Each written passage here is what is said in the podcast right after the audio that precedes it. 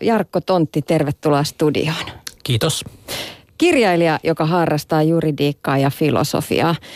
Kerro Jarkko, miksi susta tuli kirjailija? Hyvänen aika. Jos pystyisin tuohon kysymykseen vastaamaan nopeasti, niin mä luulen, että silloin ei tarvitsisi kirjoittaa mitään kirjoja. Et oikeasti kaikki mun kirjat on varmaan vastauksia tuohon kysymykseen. Mutta jos nyt silti jotain yrittää, niin varmaan on niin. Enkä ole ainoa kirjailija, josta on sanottu, että joku asia usein varhaisessa lapsuudessa, nuoruudessa on jäänyt hiertämään. On tapahtunut jotain. En tiedä mitä, en muista mitään yksityiskohtaista. Mutta varmaan monella kirjailijalla on sitä, mitä joskus kutsutaan haavaksi. Joku sellainen, joka on jäänyt vaivaamaan ja jota pitää käsitellä mahdollisesti loppuelämä. Ja tietyllä lailla, ehkä juuri sen takia monen kirjailijan, niin minustakin on sanottu, niin kirjat tietyllä lailla muistuttaa toisiaan. Se on sen saman haavan laastarointia. No nyt tulee heti apua kärkeen. Kauhean iso kysymys sulle, Jarkko. Mikä se sun haava on?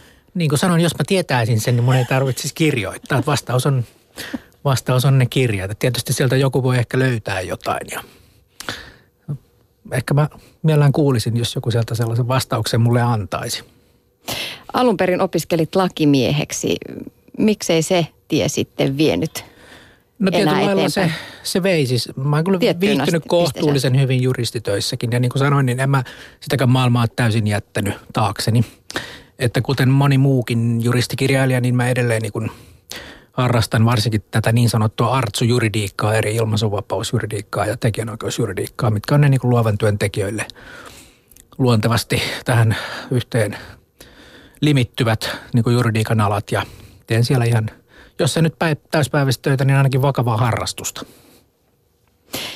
Sä oot kertonut, että 90-luvulla seurasit sivusta Nuoren Voiman Liiton toimintaa. Itse seurasin myös ja fanitin hiljaa sivusta. Kerro mulle ja selitä jotenkin sitä, millainen pöhinä kävi 90-luvulla? No se oli silloin, miten sä nyt sanoisin, sehän oli niin kuin yhteiskunnallisesti ison niin kuin vapautumisen aikaa Suomessa. Oli tietysti se hirveä lama, mutta ei sitä nyt sillain niin kuin opiskelijana ja niin kuin siinä maailmassa niin huomannut. Ja siinä oli niinku sellaista niinku suurten niinku vapautumisen aikaa. Taiteessa ja kirjallisuudessa tehtiin paljon kokeiluja ja monenlaista niinku hyvin niinku kiinnostavaa. Se oli epäpoliittista aikaa, jolloin se niinku luovuus ja niinku tietynlainen pusku ja eteenpäin meno, mikä aina niinku nuoriin taiteilijoihin liittyy, niin se meni sinne niinku kirjallisen kokeilun puolelle. Ei ehkä sitten yhteiskunnalliseen aktivismiin niin kuin sitten muina vuosikymmeninä, ehkä nytkin. Ja se oli kyllä tosi jännittävää ja sellainen kuin kadehtien muistan nuorena opiskelijapoikana siellä lueskelen, että vitsit näillä siellä Nuoren Voiman Liitossa, Nuoren Voiman lehdessä, niin täytyy olla jotain tosi hienoa sen niiden kirjallisen elämän ja sen jotain aivan upeata. Ja silloin kadehdin sitä ja sitten lopulta sitten itsekin päädyin 2000-luvulla Nuoren Voiman Liiton hallitukseen muiden kirjailijoiden kanssa. Millainen merkitys Nuoren Voiman Liitolla on ollut sulle itsellesi?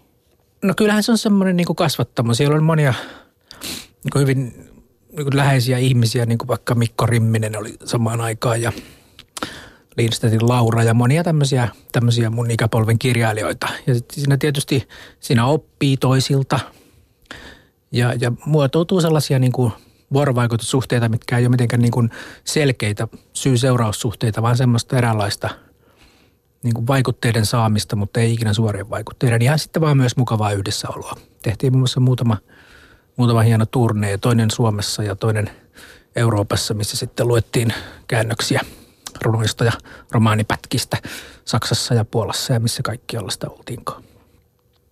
Sellaista taiteilijaelämää vähän niin kuin kliseisestikin myönnetään.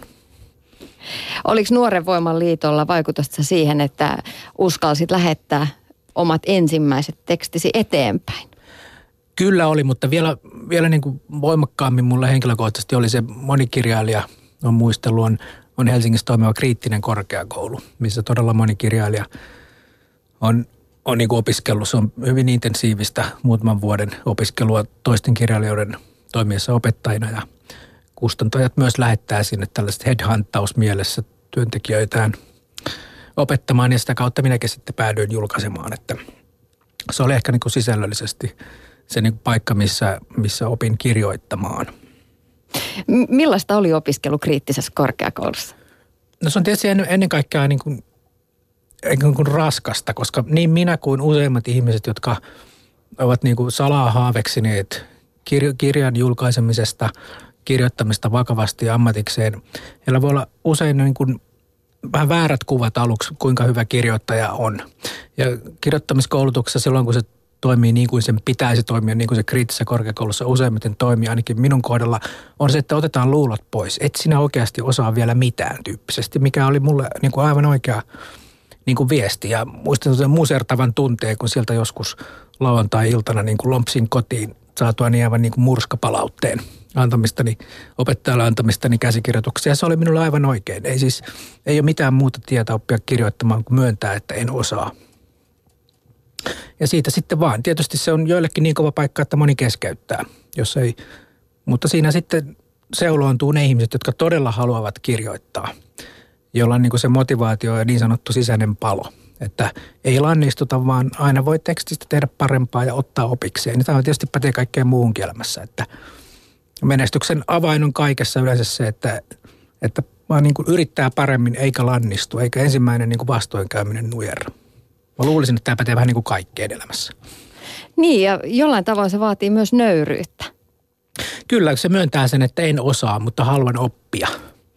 Ja se on monelle, jos ottaa kirjoittamisen liian henkilökohtaisesti, se on itse ilmaisuna, että tämä on niin totta ja tässä minä nyt olen, niin silloin kyllä ennuste on huono. Se on ammattimainen kirjoittaminen, on sen niin kuin jatkuvaa valmiutta ja avoimuutta niin kuin hieroa sitä tekstiä eteenpäin muiden kommenttien avulla yhä paremmaksi ja paremmaksi. Tätä on ammatiksi kirjoittaminen. Tietysti moni muu luova työ on ihan sama, että ei kukaan osaa kaikkea. Mutta onhan sä rohkeita. Sä olit siinä vaiheessa lakimies, melkein jo tohtorismies niin siinä kohdassa, kun lähdit opiskelemaan uudestaan kirjoittamista ihan ja saamaan sitä murskapalautetta. Niin, ja totta kai se oli silloin vielä, niin kuin ne vähäisetkin luulot, mitä itsestään rapisi pois, se oli minulle ihan oikein siis. Ja, mutta ehkä se on se haava, mistä tässä aloitettiin, että vaikka niin kuin juristiammateissa ja missä työpaikoissa olinkaan, ei nyt sinänsä mitään epämiellyttävää ollut, niin jotenkin oli koko ajan semmoinen kaiherrus, että haluaisin nyt tehdä pääasiassa päiväni kuluttaa vähän toisin. Ja siitä sai sellaisen sitten pontimen ottaa todella tosissaan uuden ammatin opiskelu, tai ainakin rinnakkaisammatin. No sitten kun päädyit lähettämään omat tekstisi eteenpäin, millaista palautetta sait? No varmasti en edes muista kuinka monta kiitos, mutta ei sovi kustannusohjelmaamme vastausta sain kustantajilta ja taas toinen vaihe siinä, että siinä karsiutuu moni. Ja siitä sitten vaan, en muista tosiaan kuinka monta kymmentä niitä tuli, mutta pikkuhiljaa ne vastaukset alkoi olla vähän pidempiä. Että täällä on kuitenkin seassa muutama kiinnostava runo tai tässä on hyvä lauserakenne tässä romaanin käsiksessä. Ja sitten loppujen lopuksi sitten johtaa siihen, että sieltä tulee myös puhelinsoitto, että katsotaanko tätä vielä vähän eteenpäin yhdessä. Mm. Näin se menee. En tiedä, kaikki menee näin edelleenkin. Ja sitten sait runoteoksen julkaistua. Silloin 90-luvun lopulla, 2000-luvun alkupuolella ei ollut lavaklubeja, open mic-iltoja, joihin aloitteleva runoilija olisi voinut mennä lukemaan. Oli niitä jonkin verran, ei niin paljon kuin nyt. Niin kuin lavarunouden niin kuin semmoinen iso läpimurto tapahtui myöhemmin, mutta silloin oli just Nuoren Voiman Liitossa järjestetty, oli muun muassa semmoinen kuin elävien runoilijoiden klubi. Niin oli, joka oli kirjaklubi, josta tuli runokirjoja jäsenille ja sitten järjestettiin tilaisuuksia. Se ei ollut niin iso juttu kuin se on nyt, mutta se oli sellaista vähän niin kuin, ehkä siinä pohjustettiin sitä, mitä sitten 10 vuotta myöhemmin tapahtui, mitä nyt on Helsingissä hyvin aktiivinen skene. On paljon iltoja, on rohkeita nuoria ihmisiä, jotka pääsee kertomaan omia tarinoita, kertoo runoja. Ja muuttunut parempaan suuntaan, että silloinhan se oli aina, että piti olla niin sanottu oikea runoilija, mitä se sitten tarkoittaakin, se on tyhmä ilmaisu. Eli julkaissut kirja, niin sitten pääsi esiintymään, kun nyt, ja se on uskomattoman hieno asia, siellä niin kuin open micin ideahan se, että kuka tahansa saa niitä lukea, ja sitten yleisö arvioi sen siinä, se on todella mahtavaa. Kävitkö koskaan elävien runoilijoiden illassa? Kävin muistaakseni. Ja sitten oli se suuri hetki, kun joskus tuli sitten se hetki, että pääsin esiintymäänkin puolelle. Että muistaakseni se tuntui hyvin lämpimältä. Näin ne haaveet joskus täyttyykin. Sä oot syntynyt 70-luvun alussa, viettänyt lapsuuden 80-luvulla, opiskeluvuodet 90-luvulla. Nyt vähän päälle 40, 45. 4-4. 4-4 vielä, ei liioitella. 4-4. Jos ajattelet tätä sukupolvea, tätä meidän sukupolvea, millaisia meistä on kasvanut? Niin, siis tietysti nyt on niin kuin viimeiset, pakko myöntää varmaan jokaisen 70-luvulla syntyneet, että se nuoruus on nyt sitten kyllä ohi. Niin. Että sitähän sanotaan, että nuoruutta voi jatkaa siinä asti, kun täyttää 30, jos sen jälkeen yrittää vielä, niin muuttuu spurkuksi. Ja nyt niin kuin viimeisetkin niin kuin rippeet kyllä varmaan sitä nuoruuden jatkamisesta on toivottavasti jo 70-luvulla syntyneillä ohi. Ja niin kuin myönnetään, että olemme keski-ikäisiä. Niin kuin... Tai jotkut myöntää. Ja voi myöskin katsoa ja vähän nostalgioiden sinne lapsuuteen, nuoruuteen ja näin se sitten menee. Että, mutta kyllä tässä nyt sitten varmaan on myös hyvä myöntää se, että tässä on todella monta niin kuin kymmeniä vuosia vielä edessä aktiivista aikaa. Että ehkä nyt ihmisen pitäisi olla toivottavasti se paras yhdistelmä kokemusta ja vielä semmoista niin kuin puskua ja energiaa. Näin mä haluan uskoa. 40-vuotias ihminen on parhaimmillaan. Näin toivotaan. Mä oon huomannut tuttava piirissä, että moni 40 molemmin puolin miettii juttua. Ne alkaa katsella sinne menneisyyteen. Aletaan miettiä, mitä se 90-luvulla tapahtui. Mikä musta tuli? Nostalgia ja sentimentaalisuus tulee kuvaan sitten jossain vaiheessa siinä keskiään alussa yleensä. Ja ryhdytään pitämään luokkakokouksia, mistäkin ensimmäisen romaanin ja tämän tyyppistä. Että se on niin kuin kiinnostava ilmiö myös se, että katsotaan taaksepäin. Ne rakennetaan vähän usein ehkä semmoinen vähän kuvitteellinenkin nuoruus sillain muistoista, mikä ei ehkä pidä paikkaansa, mutta sitten tehdään joku semmoinen tätä kautta ja tämän mutkan kautta minusta tuli tällainen ja nyt tässä sitä ollaan. Näinhän sitten ihminen niin kuin elämäänsä hahmottaa jälkeenpäin. Vähän niin kuin unohdellen ja väritellen ja näin. Usein puhutaan, että isot ikäluokat, suuret ikäluokat ovat sellaisia, 60-lukulaiset ovat sellaisia. Millaisia ollaan me 70-luvulla syntyneet? No millainen sukupolvi on kyseessä? Tietysti, mä luulen, että se voi olla myös ensimmäinen sukupolvi, joka ei enää niin kuin ehkä halua semmoiseen isoon yleistykseen mennä kuin mitä nämä niin kuin suuret ikäluokat. Ehkä heissä sitten maailmalle vähän harvapiirteisempi heidän nuoruudessaan, niin ehkä se on vähän niin kuin yksitotisempaa porukkaa, kun me kuitenkin eletty kaikesta huolimatta valtavan runsauden keskellä. Ihmisillä on ollut hyvin erilaisia elämänpolkuja ja yleinen yhteiskunnan niin kuin kaikkinainen runsastuminen ja monipuolistuminen käynyt. Että ehkä se on juuri se yleistys, että ei voida vetää sitä yleistystä, millaisia me ollaan, joka on tietysti hienoa. Oletko huomannut, Jarkko Tontti, että tässä vaiheessa nuoruutta voi alkaa muistella jo ilman noloutta? Niin, kyllä. Toisaalta me muistin myös, me ollaan armeliaan sitten kaikkein noloimmat hetket ehkä. Ja sinne painuneet pois, toivotaan. Kyllä, olet oikeassa. Mitä sä itse ajattelet? Elätkö nyt nuoruuden näkökulmasta unelmaelämääsi? No tietysti kirjailijuus, ammattikirjailijuus on toisenlaista arki kuin ehkä silloin kuvittelin 90-luvulla ja vuosituhannen vaihteessa. Se ei ole ehkä niin loistelijasta ja säkenöivää kuin ehkä kuvittelin. Se on niin kuin yksinäistä, se on välillä hyvin niin kuin, pitää niin kuin oppia jatkuvasti ihan sitä niin kuin varhaisen kirjoittajakoulutuksen samoja kokemuksia. En osaa, pitää tehdä paremmin, en vieläkään osaa, voin aina tehdä paremmin. Niin mä luulen, että niin on varmaan sitten ehkä kaikissa muissakin ammateissa, että ei sellaista niin kuin seesteistä kaikki hyvin fiilistä tule missään eikä koskaan. Ei ole mitään aurinkorantaa Pattajalla, missä voisi löllötellä vaan koko loppuelämänsä rauhassa. Ei sellaista ole. Arki on niin kuin sekamelskaa ja vastoinkäymisiä ja sieltä niin kuin vastoinkäymisistä kanveesista ylös nousemista ja sellaista se elämä nyt vaan on. Kirjailijoillakin. Kirjailijoillakin, kyllä. Tai ehkä jopa juuri heillä. No entäs onko kirjailijapiirit sitten sellaisia, kun me olemme kuvitelleet esimerkiksi, että tulenkantajat 1920-luvulla viettivät pitkiä viinin... Sehän oli, kannattaa muistaa myös Nuoren Voiman Liiton sisällä oleva porukka. Ja niin on hyvin kiinnostavia Nuoren Voiman Liiton historiikkia, kun lukee, niin siellä oli kyllä melkoista säpinää. Mika Waltari ja Olavi Paavolainen oli muun muassa keskeisiä hahmoja. On se siinä mielessä hyvin niin kuin yleensä taiteilijoiden... Niin kuin järjestöt ja jutut tuppaa muutamassa vuodessa sammahtamaan ja sitten tulee uusi sukupolvi ja perustaa ammattijärjestönsä ja liikkeensä. Mutta Nuoren Voiman Liitto on kummallisella tavalla jo sieltä niin kuin, siis 1900-luvun alusta asti ollut aktiivinen, julkaissut lehtiä ja siinä on sitten semmoista niin kuin tietynlaista jatkumuutta, mutta toisaalta sitten myös niin kuin, joka sukupolvi siinäkin järjestössä on tehnyt jotain ihan muuta kuin edellinen sukupolvi ja hyvä niin, tällaista se taiteenkin niin kuin muutos on usein sukupolvikokemuksen myötä. Että uutta tapaa tehdä kirjallisuutta vaikkapa. Niin sä sanoit, Jarkko Tontti, tuossa, että Nuoren Voiman liitossa koki ehkä sellaista yhteisöllisyyttä ja sai vaikutteitakin toiselta. Onko nyt sitten aikuisiellä teillä kirjailijapiireissä yhteisöllisyyttä? Kyllä tietysti samat ihmiset niin kuin on edelleen niin kuin läsnä mun elämässäni ja hyvällä tavalla, ja, mutta tietysti se niin kuin kiihkein vaihe on jäänyt pois. Ihmiset ovat muuttuneet keski-ikäisiksi. Mutta että ei nyt ehkä sitten sellaisia aamuyöhön kestäneitä niin kuin juhlia tai sellaisia pitkiä Euroopan kiertueita kuin joskus. Tämä on muuttunut, mutta tietysti sitten se ei tarkoita, ettei ne sidokset edelleen säilyisi. Ja myös sitten tulee seurattua sen aikaisten ystävien niin kuin teoksia ja heidän tekemisiään tarkemmin kuin ehkä joidenkin muiden. Näin se menee. Onko kirjailijapiireissä kateutta?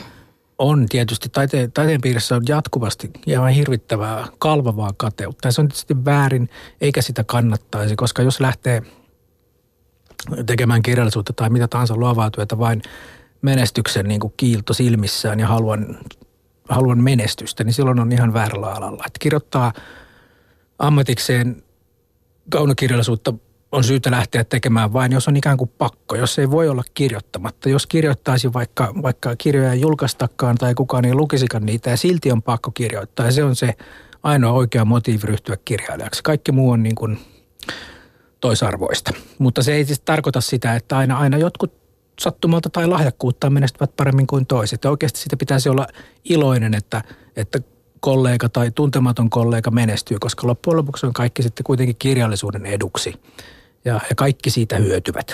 Pitäisi oppia iloitsemaan muisten menestyksestä, mutta tietysti jokaisella alalla aina tulee kaiheruksia mieleen. Se on aivan, sillä ei voi mitään. Mutta ei se kyllä kirjailijoiden mikään erityisominaisuus on. Varmasti teillä toimittajillakin jotkut toimittajat ovat menestyneempiä kuin toiset.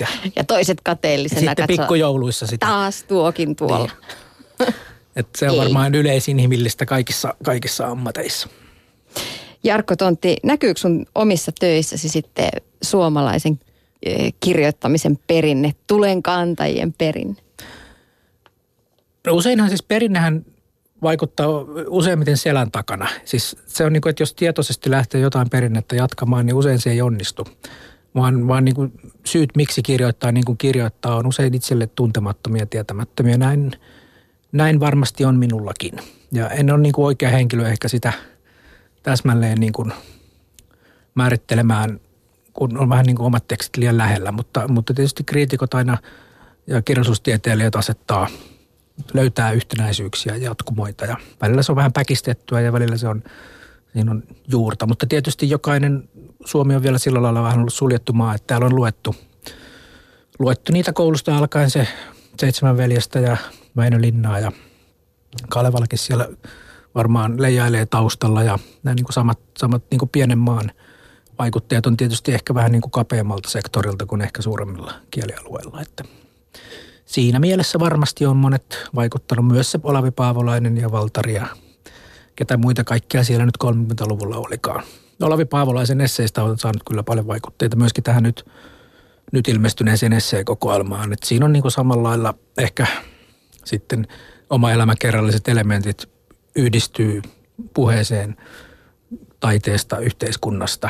Ja niin kuin tämä lomittuminen on ehkä mulla, sen on Olavi Paavolaisjäänne minun kirjoittamisessani tällaisen esseekirjallisuuden saralla. Niin, Viisastuminen sallittu on ilmestymässä näinä päivinä. Puheen iltapäivässä vieraana kirjailija Jarkko Tontti.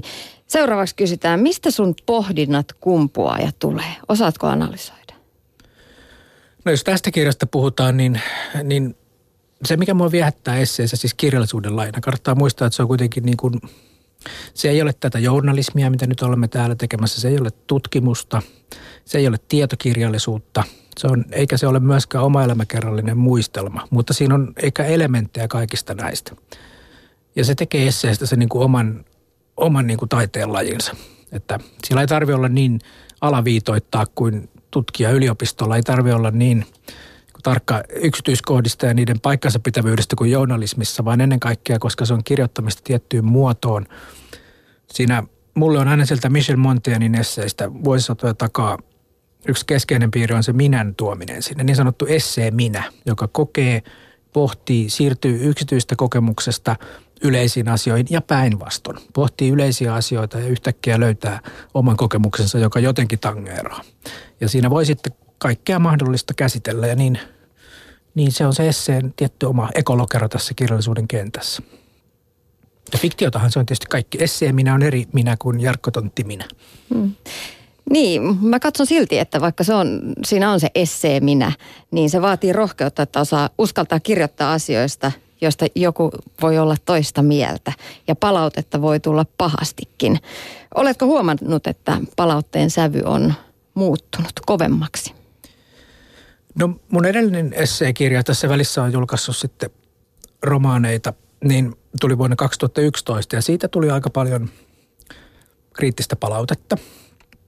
Mutta se ei ehkä nyt, mediahan voi aina syyttää kaikesta. Siinä ehkä vähän julkisuus sävytti sen teoksen vastaanottoa ehkä tavalla, jota mä en kokenut ihan, että mä en tunnistanut ikään kuin teostani jostakin julkisuudesta, joka siis oli 5 vuotta sitten.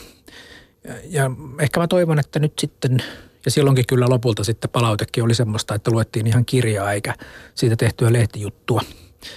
Ja tietysti aina jokainen, joka julkisesti sanansa laittaa, niin pitää olla valmis siihen palautteeseen. Se vaan kuuluu tähän pelin henkeen. Jos ei sitä kestä, niin sitten ei kyllä kannata niin kuin kirjoittaa mitään. Että kyllä sitä niin kuin parhaimmillaanhan, ja viime kirjasta, jos menen eteenpäin, niin muistan, että se palaute oli siinä mielessä niin kuin tervetullut, että olen muutin mieltäni joidenkin asioiden suhteen palautteesta johtuen. Siis niin kuin tämän kirjan nimi on Viisastuminen sallittu, osittain se on viittaa siihen edellisen kirjan ja tämän kirjan välissä tapahtuneisiin, mitä minä olen ehkä muuttanut mieltäni, niin on sitten kyse taiteesta tai politiikasta tai milloin mistäkin asiasta. Ja siinä mielessä nämä on ehkä niin kuin sisarteokset. No mitkä on ne 3, top 3 asiat, jotka on muuttunut näiden kirjojen välillä, Jarkko Tontti? Ai nyt. Tästä on markkinointihenkisesti sanoa, että ehkäpä kannattaa lukea nyt kirja. Mutta tietysti mä oon ehkä yhteiskunnassa poliittisesti muuttunut vähän kantaa, niin mä oon aikanaan ollut aktiivisesti mukana Vihreän liiton toiminnassa luottamustehtävissä asiantuntijana. Enää en tue sitä puoluetta. Kirjallisuudessa mä oon aikanaan ehkä 90-luvun lapsena siinäkin mielessä, että silloin niin kuin muodostui maailmankuvaan niin myös taiteen suhteen tietyt niin kuin, voisiko nyt sitten sanoa, että tietyt niin kuin taiteelliset ratkaisut on ehkä muuttunut. Mä oon ehkä alkanut nykyään arvostaa enemmän, voisiko sanoa, perinteisempää tarinankerronnan mallia kuin 90-luvulla, kun aloin kirjoittaa runoja jonkinlaisen kokeellisen, tietynlaisen pirstaleisuuden maailmassa. Ja nyt mä oon ehkä siirtynyt sitten ehkä pikemminkin arvostaan ehkä niin kuin perinteisempää vaikka romaanikerrontaa. Tämä on tällainen hienoinen muutos, vaikka arvostan edelleen yleensä sitä, että kirjallisuudessa mahdollisimman moniäänestä tehdään erityyppisiä kerrontaratkaisuja vaikka. Ja tässä olisi nyt 2, hetkinen, mitäs vielä 3? No ehkä mä nyt, ehkä mä koen kyllä mä oon niin kuin viisastunut. Et nyt kun muistelen sieltä 70-luvulta alkaen oma elämä kerrallisesti, minkälaisia mielipiteitä minulla on ollut nyt sitten niin kuin teiniästä alkaen, niin nyt ne on ehkä vähän tasaisempia. Mä en tuomitse enää niin paljon, ehkä mä ymmärrän. Ja myös ihmisiä, joiden kanssa olen eri mieltä, niin nyt mä ehkä ymmärrän heitä enemmän ja tuomitsen vähemmän kuin aikaisemmin. Sanotaanko näin? Päästäänkö me taas tässä siihen keski-ikäisyyteen? Ehkä se liittyy siihen. Kyllä hyvinkin voi liittyä. Jarkko Tontti, puhutaan sitten hetki kirjailijuudesta. Onko kirjoittaminen sulle oman sisimmän ja omien ajatusten selvittämistä vai niiden ajatusten eli taiteen tuomista lukijoille? Niin, no se on taas sen oman, niin kuin aloitin tässä puheen, sen tietyn oman haavan ympärillä kiehnäämistä, mikä usein tarkoittaa, että sitten on joku sellainen kulma, jota ei itselleen tehnyt täysin selväksi, että kumpuaa jotain, jonka haluaa maailmasta sanoa. Jotain ihmisyydestä, siitä miten maailma makaa ja mikä on niin kuin ihmisyydessä tärkeää. Ja sitten sitä yrittää saada sanoiksi tiettyyn muotoon. Mulla on ollutkin luontonomaa, että kokeilla erilaisia niin kuin kirjallisuuden lajeja, kirjoittaa aikuisille ja nuorille ja runoa ja proosaa. Ja kyllä siinä sitten tietysti se on se oman niin kuin näkymä siitä niin kuin tietynlainen ainutlaatuinen ehkä näkymä, eikä jokaisella on samalla lailla jonkinlainen ainutlaatuinen näkymä maailmaan. Ja myöskin siinä on myös se elementti sitä, että yrittää tehdä asioita itselleen selväksi. Ja silloin kun se onnistuu oikein hyvin, niin siinä myös itse vähän viisastuu ja jotkut toiset ehkä sitten saavat siitä jotain, kun yritän selventää ajatuksiani. Niin mä ajattelen jotenkin, että taiteen tehtävänä on nostaa esiin niitä epäkohtia ja ehkä aiheita, joita tällainen tavallinen kansalainen ei tule edes ajatelleeksi, koska se on aika mielenkiintoista, miten ihminen ajautuu tiettyyn kulttuuriin ja tietynlaiseen kuplaan. Kuplista on puhuttu paljon viime vuosina niin, ja siis, tiettyyn tapaan ajatella. Kyllä. Siis parhaimmillaanhan taide on juuri se, että se herättelee ihmisiä ajattelemaan itse ja kysymään ja pohtimaan. Ei välttämättä tarjoa vastauksia. Se on niin kuin, usein se on sitten julistavaa ja paatoksellista taidetta, mikä ei ole niin onnistunutta taidetta, on se, että taiteilija sanoo, miten sinun pitäisi elää siellä. Vaan niin kuin pikemminkin herätellä ihmisiä aidosti pohtimaan omia niin kuin käsityksiään, että hyvä taide, onnistuneessaan taide voi esimerkiksi pakottaa ihmisen kysymään, että miksi minä ajattelen tästä asiasta niin kuin minä ajattelen. Miksi minä olen tätä mieltä? Miksi minä kannatan näitä asioita ja vastustan näitä asioita? Ja tämmöisen niin kuin momentumin saamisen jonkun ihmisen päähän, niin se on ehkä silloin taiteen onnistumisen merkki. Ja mitä siitä sitten seuraa, niin se ei ole enää sitten taiteilijan niin kuin saneltavissa, eikä pidä ollakaan. Jarkko Tontti, sä et ole tyytynyt puuttumaan asioihin vaan kirjailijana, vaan olet tehnyt työtä myös tosiaan ihmisoikeuspuolella, ihmisoikeusjuristina eri kansalaisjärjestöissä. Mikä saa sut liikkumaan? Mikä saa sut puuttumaan, haluamaan muuttaa suuntaa? No mä oon ollut ehkä aivan niin kuin varhaisesta kouluajosta asti sellainen niin kuin velvollisuusihminen ja myöskin, niin kuin voisiko nyt sanoa, korostettu oikean ja väärän niin kuin näkeminen maailmassa. Ja myös tuli myöskin ihan se semmoinen niin kuin velvollisuus, että mä oon saanut Suomen valtiolta ilmaisen juristin koulutuksen ja hyvin pitkän sellaisen, niin mulla on niin kuin velvollisuus vähän niin kuin maksaa sitä takaisin. Ja ihmisoikeustyö ihmisoikeusjärjestöissä on erittäin niin kuin hyvä tapa tehdä sitä.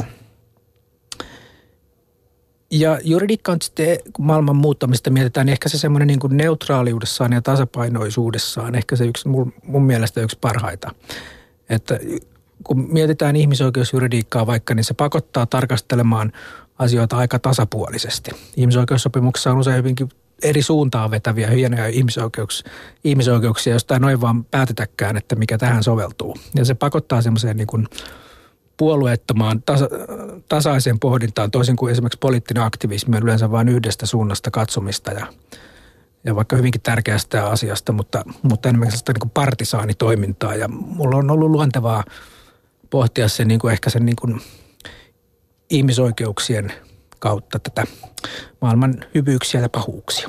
Hmm. Miten sä kirjoitat ihan konkreettisesti? Öisin vai päivisin?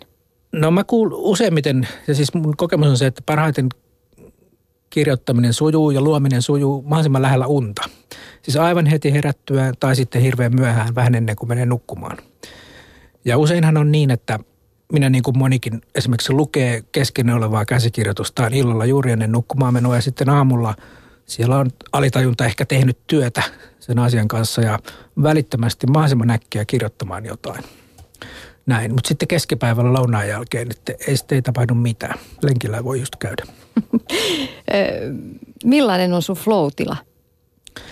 No ihanimmillaan kirjoittamisen flow on sitä, että se ikään kuin teksti niin kuin riistäytyy sun kontrollista.